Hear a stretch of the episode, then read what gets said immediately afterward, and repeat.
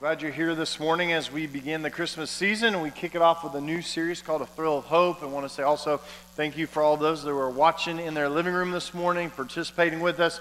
Glad you made it a priority to be a part of God's church. And just a reminder to everybody to just stay connected to God's church, especially through the uh, Christmas season. You know, statistically, they're saying so many have fallen away from the church because of COVID and fears and all this kind of stuff. And it's no better time to share the gospel and to invite than now. And so we just pray that you just seize the moment, uh, put the opportunities that God has before you, uh, put that faith into action, and just invite people to be a part of what God is doing, whether it's in the room or online.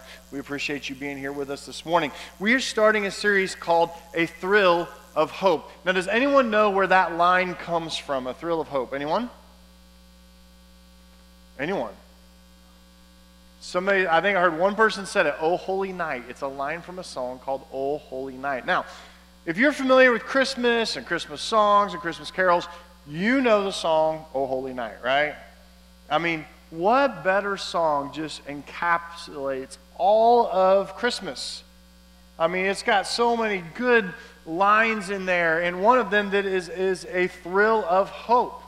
And, and there's so many, and, and that's what we're going to be doing for the next several weeks, is we're going to be taking different, different parts of that song and kind of breaking them down from Scripture and looking at the, the rich doctrine and theology, and, and, and where does this thrill of hope come from? Where does it come from for people? Now, as we talk about a holy night, that is a song that creates a lot of tension. Do you feel it? Maybe we should go through it. Let me, let me create why it is a song that creates so much tension. Someone starts singing it, right? Oh, holy night, the stars are brightly shining. It is night of the dear Savior's birth.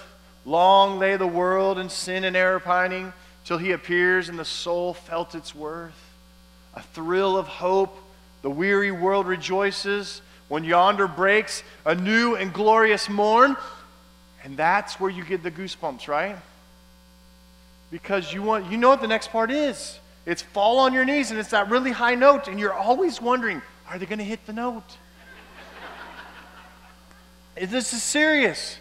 Falling, we're, yonder breaks a new and glorious morn. You're always like, is it going to be like fall on your knees? Or is it going to be like, fall? You know, where it's a little flat and a little pitchy, and you're like, oh, they ruined it, and that ruins your whole Christmas season, right? And I'm not putting any pressure on our worship team, trust me, okay? I mean, those people are going to hit the note every time. But, you know, seriously, that is the tension in the song as you get to that part. And don't you do that every time your shoulders kind of raise and you, you kind of tilt your head to the left and you just kind of pray? It's like, please hit the note, please hit the note. You know, and, and that's part of the tension of the song, but that's not the tension we're actually talking about. We're actually talking about there's this tension in the world. With how the world is now, how God desires it to be, and at some point, God, what are you going to do about that? And he says, Ah, I've got a plan. I've got a plan.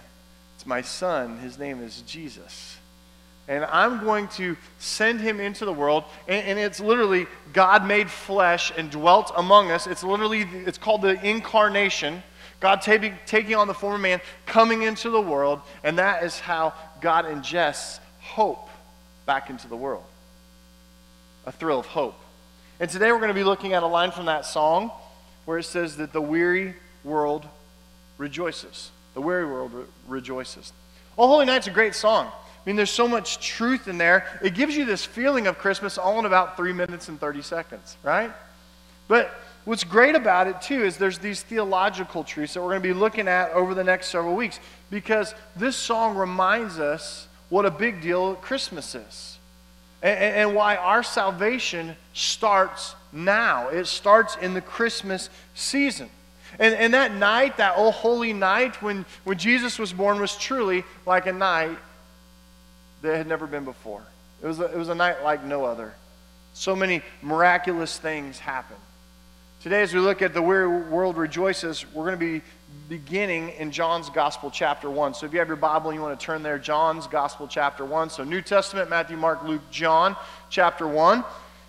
That's not actually our main passage this morning. Our main passage is going to be 1 John, chapter 1, but we're going to begin in John, chapter 1, just to kind of lay a foundation. Now, before we read here, I want us to understand why this was a big deal. The weary world rejoices. It was a big deal then, and it's a big deal now. The weary world rejoices. How weary was the world? Let, us go back. Let's go back to the first century. How weary was it if you were a Jew at that time? You're under Roman occupation, and, and we're all familiar with that. But what about this? You see, there's this time between the Old Testament and the New Testament, and there was this kind of break. The book of, of, of Malachi ends the Old Testament. Some people call him Malachi, the Italian prophet, but it's, it's Malachi. But, but there's this break in there from Malachi till we get to the book of Matthew. And if you are a scholar, you understand as you read that that this is called the intertestamental period. It's the time between the testaments, the New Testament and the Old Testament. There's about 200 years there. And you think, wait, God was sending prophets and, and, you read the Old Testament, you read all the prophets, the minor prophets and the major prophets, and, and all the different ones. And, and the prophets are God's mouthpiece saying, Come back to God, come back to God. But then they start telling about the future. They start telling you, Hey, a Messiah will come, and he'll be born in the city of David, in Bethlehem. And this, uh, you know, it, they go through all of these prophecies hundreds of years before Jesus' birth. It's amazing if you actually do the research and understand these prophecies. And yet it just seems to all shut down, and there's about 200 years where there's silence. There's silence. No prophets are speaking, nothing's really going on until the time of Jesus' birth. And then we get to the New Testament. And then we get to the Gospel of Matthew and, and, and, the Gospel of Luke, the traditional Christmas passages. And just like it was a, a weary world back then because of the silence it seemed from God, because of, of the, the prophets of old not writing anymore, because of all the prophecy that was to come of the Messiah, yet the Messiah in, in saving those people seemed so far from them because nothing was going on. It just seemed like nothing was going on. Rome was occupying them. Uh, they were under taxation, heavy taxation. They were under occupation at the time. It just seemed like there was a world that had no hope. But when God ingests hope through Jesus Christ, through the baby born in a manger, you see that it was a thrill of hope to them. Our world is weary. And I think today it's a call for us that the weary world can rejoice in the fact that God sent his son Jesus to be a sacrifice, to, to be a, a substitution, to atone for our sins. And that is a reason to be excited. That is a reason to have a thrill of hope when that dark and weary world rejoices. And see, when you have a thrill of hope, I think there's this anticipation there. I was trying to think of other times in life where you may experience this, and you would in no way experience it to the level of your salvation from the Son of God. But let's go there for a minute. You know, there's this thrill of hope that maybe you are on a sports team at one point, and maybe you guys were pretty good and you won a lot of games. You got to the state tournament. And I know there's some young athletes in the room that have, have gotten there. You've, you've been there for volleyball. Um, with, with OBA or, or with Chisholm or, or uh, with Enid, or you've been there uh, through football or baseball or whatever your sport is. I know swim teams sometimes do, do really well. And, and what happens is there's this thrill of hope, there's this anticipation that something good might happen. We might win a state championship. And you can feel that. I mean, do you remember what that felt like? The nervousness and the anticipation. But it was yet a thrill because you were hopeful of what might come. That could be uh, emphasized in so many areas of life. Maybe it's, it's something that you've done, you've accomplished, and there's this thrill of hope for your accomplishments or, or for something that you've, you've done or something that you've built. Maybe it's a project you've just poured yourself into. And when you're done, there's this thrill of hope, of the satisfaction and anticipation of that being done. Maybe for some of you, it's at work, it's something that you've been working on. Maybe it's, it's you're in, in the financial part of your life, maybe it's in some relationship. But you can take this thought of a thrill of hope, this anticipation, this excitement that you have of what might become, what might be coming. And that is the thrill of hope of the Son of God the incarnation, taking on the form of man and coming into our world. And you know what it brings. The, the title of today's message is The Weary World Rejoices. the world that is weary rejoices. And yet you say, How? But you know the story. I mean, you know Luke chapter 2, traditional Christmas passage, right? I mean, you, you've got to remember, right? And there were in that same country, you know, shepherds abiding in the fields, keeping watch over their flock by night. And the Bible says that an angel of the Lord appeared to them, and the glory of the Lord shone around them, and they were, I love this word, sore afraid. It means they were terrified, they were petrified. I mean, in the middle of the night, they're watching the sheep, you know, a little bad there, bad there. It's, it's quiet, and yet here comes the angel, here comes the glory of God in the night sky. And that's why the angel said what he says next in that passage. He says, Fear not, because they were sore afraid. The angel says unto the shepherds, Fear not, for behold, I bring you good news of what? Great joy, which shall be for who? For all people. The weary world rejoices. I bring you good news of great joy, which shall be for all people. For unto you, for unto you personally, is born this day in the city of David a Savior who is Christ the Lord. Jesus Christ coming into the world, a thrill of hope. Let's read about this in John's Gospel, chapter 1. John's Gospel, chapter 1. Now, you would say uh, this is not a traditional Christmas passage, all right? It's just, it's not a traditional passage that we look at. It's not a, a passage of Scripture that um, people go to read for Christmas time, and yet it tells us and reveals to us the meaning of the coming of the Son of God. Check this out, John chapter 1. It says, In the beginning was the Word. Now, if you're following along in the app or you're following along in your Bible right now, there's something significant about the word word there, and that is the fact that it is capitalized, correct? In the beginning was the Word. That word in Greek, in the original language the New Testament was written in, is, is logos. And, and it's capitalized there because it's a reference to Jesus Christ he is called the Word. He's the living Word. He's the Word of life, which we're going to talk about here in a little bit. And it says that in the beginning, from the very beginning, pre Genesis 1 1, in the beginning was the Word. And the Word was with God, and the Word was God. That Jesus is a part of God. He's God's Son. So in the beginning was the Word. The Word was with God, and the Word was God. He was with God in the beginning. And through him all things were made. Without him, nothing was made that has been made. And in him was life, and that life was the light of all mankind. The light shines in what? In the darkness. It makes sense, right? The light shines in the darkness, and the darkness has not overcome it. And so John is referring to the word here. Now, understand, John is a disciple of Jesus Christ. John has spent a lot of time with him. John is referred to as the disciple who Jesus loved. He was part of Jesus' inner circle, Peter, James, and John. He, he was one of the ones that was really close to Jesus. And he starts out by his gospel message talking about this and talking about this light in the darkness. And I go down to verse 9. It says, The true light that gives light to who? to all people, right? That's what the angel said. To everyone was coming into the world. He was in the world, and though the world was made through him, the world did not recognize him. There were some that said, Oh, I'm not going to believe in Jesus Christ. I'm not going to believe that he is the Messiah. He was in the world, and though the world was made through him, the world did not recognize him. He came to that which was his own, but his own did not receive him.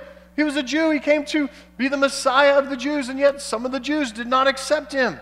Yet, verse 12, yet to all who did receive him, to those who believed in his name, he gave the right to become children of God. Children born not of natural descent, nor of human decision, nor of a husband's will, but born of God. And the Word, capital W, became flesh and made his dwelling among us. And we have seen his glory, the glory of the one and only Son, who came from the Father, full of grace and truth. You see, it's not really angels and shepherds and wise men and Mary's lineage and Joseph's lineage and the story and leading up to the birth, but you see John's gospel presentation here, right? You see what he's doing here. He's validating and he's crediting that this word was with God from the beginning, that this is God made in the flesh, that he's a light that's going to push back in the darkness. And it's amazing. It's amazing. Now, I want you to turn over to 1 John. I want you to turn over to 1 John now. And I want you to understand that here in 1 John, this is the same author that wrote the Gospel of John, the disciple that Jesus loved. Now, 1 John's different in that 1 John is a letter that was written to Christians in the first century. It's a letter that explains the basic truths about the Christian life. And this letter wasn't just written to like a church, it was written to a, a, bunch of churches and a bunch of Christians. And this letter was probably circulated amongst many, many people that were following Jesus at that time. And so he's trying to encourage them, he's showing them the basics of the faith, he's teaching them about the gospel of Jesus Christ. And we get to 1 John chapter 1, verse 1, and let's read it now. That which was from the beginning, which we have heard, which we have seen with our eyes, because he was a disciple, he'd seen Jesus with his eyes, which we have looked at, and our hands have touched him and the disciples, and those that followed Jesus had seen him, they had touched him, they'd ate with him. This we proclaim concerning the word of life. Notice the word is capitalized again. The life appeared. We have seen it and testified to it, and we proclaim to you the eternal life which was with the Father and has appeared to us. We proclaim to you that we have seen and heard, so that you also may have fellowship with us, and our fellowship is with the Father and with His Son, Jesus Christ. We write this to make our joy complete. The weary world rejoices because Jesus has come into the world. And though these passages we've just read don't describe the Christmas story and all of its events and details, it very much does tell us the meaning of Christmas. The true meaning of Jesus Christ, the Son of God, coming into the world. And is critically important to us. Because if we want to have the anticipation and the thrill of hope, we living in our weary world today can also rejoice because of what God has done through Jesus Christ. The thrill of hope. There's three things I want us to get out of this this morning. The first one is this I want you to understand that the incarnation is real. The incarnation is real. Look at 1 John 1 1. That which was from the beginning, which we have heard which we have seen with our eyes, which we have looked at, and our hands have touched. This we proclaim concerning the Word, the Logos, the Word of life. I want you to notice that the incarnation is real because we have heard it, we have seen it, and we have touched it. And what, what John is saying to us there is this, this really did happen. This, this, this really did happen. God really took on the form of man and came in the person of Jesus and came to earth. It's not some nostalgic story. It's not some feel good fable uh, that we bring out at Christmas and, and every December we, we talk about it. This really happened. The Son of God was really born into this world. He really came to earth. And this is the validation and the foundation of it all is the incarnation. The incarnation is real. God took on the form of man and came in to the world. The incarnation is real. The second thing I want us to consider this morning is that Jesus is life. Jesus is life. Look at 1 John chapter 1 verse 2. It says, "The life appeared, and we have seen it and testified to it, and we proclaim to you the eternal life, which was with the Father and has appeared to us. It says, the life appeared. This word is, is giving us the, uh, the thought of existence and eternal existence, a joyful, a, a happy, a fulfilled, a meaningful life. The life appeared. We have seen it and we testify to it. We proclaim to you. Do you feel the urgency in his voice and the true belief? We proclaim to you what we have seen and heard, so that you also may have fellowship with us. It's eternal life, which the Father has done and has appeared to us. Notice that John doesn't say here that Jesus has life or that Jesus gives life. He says Jesus is life. Eternal life, And life in this world is only found in the fullness of Him, in that relationship with Him. And in every other religion in the world, they give you this set of rules, this set of parameters, this set of hoops to jump through, and this is how you achieve life. Whether it be eternal life or just a better life, while you're on the earth, you, you, you keep all these rules and you jump through all of these hoops. And yet, here we are in the scripture, it's saying that Jesus is life. And Jesus said this himself. In John chapter 14, verse 6, it says, But Jesus says, I am the way, the truth, and the life. Jesus said it. I am the life. No one comes to the Father except through me. And see, Christianity does not say Jesus is a great prophet pointing us the way to God, that we can somehow follow some rules and save ourselves. But no, he says Jesus Christ, according to Christmas, is God coming into the world to save us, to do what we cannot do ourselves. To know Him is to know life. To know Him is to have life and to have it, as Scripture says, more abundantly. Christmas is the way that you are saved by grace. Christmas is showing us that we cannot earn it, that God had to come into our world and to intervene and to intercede for us. You cannot work for it. Life is yours by accepting Jesus Christ as Savior and accepting the gift that He brings to you, not only at Christmas, but always. You see, Jesus is the life. So we know from, from this that the incarnation is real. We know that Jesus is life. And the last thing this morning, Christmas shows us real love. Christmas actually shows us real love. Look at 1 John chapter 1 verse 3. It says, "We proclaim to you that we have seen and heard, so that you also may have fellowship with us, and our fellowship is with the Father and with his Son, Jesus Christ." What would possess the God of the universe to want to send his son into the world, first of all, off the throne in the glory of heaven to earth, and to send him knowing full well that he was going to sacrifice for people that don't even deserve it, for some people that don't even acknowledge it, for some people that may accept it and then seem to struggle with honoring Him. But yet, Christmas shows us the deep love of God sending His Son into the fallen world to be a sacrifice for people who sin against Him constantly.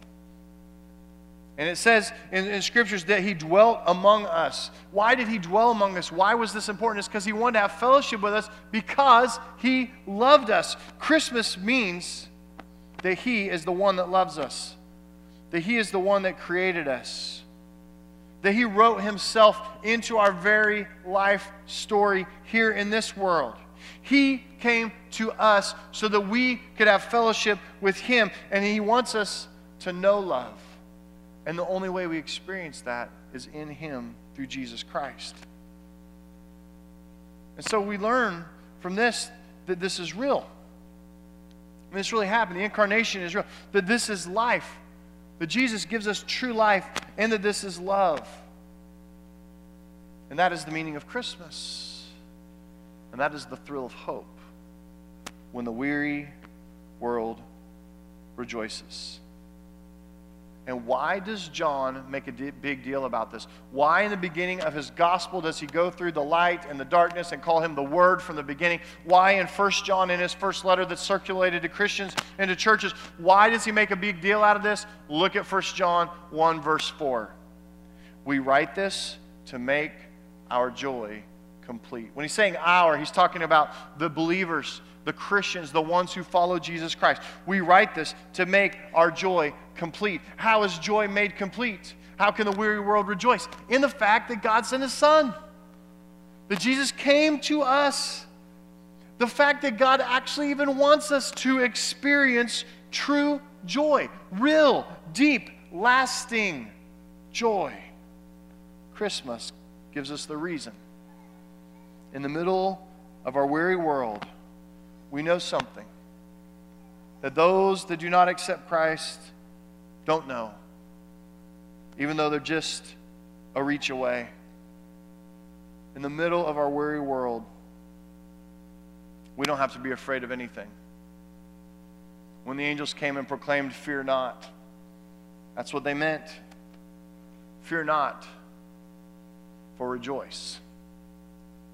Isaiah 9 6 says this For to us a child is born, and to us a son is given. And because of him, the weary world has reason to rejoice. It's the thrill of hope. It's the thrill of hope that the Son of God is coming into the world. And that is the meaning of Christmas, and that's what Christmas is all about. We're going to be looking at several different concepts over the next several weeks that I think is really going to deepen our hope in Him. That if you're not feeling it maybe today, I want you to examine your heart and examine your mind and really reflect on what God did by even just sending Jesus into the world.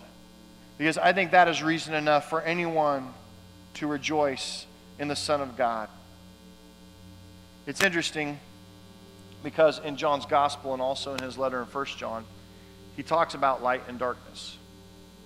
Remember in, First in uh, John's gospel, in chapter 1, as you got down to verse 4 and 5 there, it says the light was coming into the world.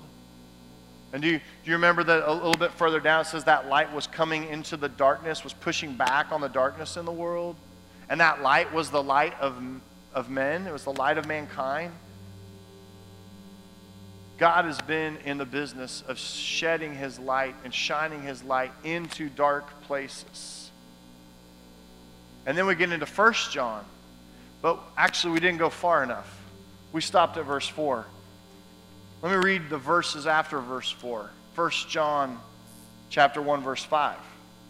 And this is the message that we have heard from him and declare to you God is light, and in him there is no darkness at all. And if we claim to have fellowship with him and yet walk in darkness, we lie and we do not live out the truth.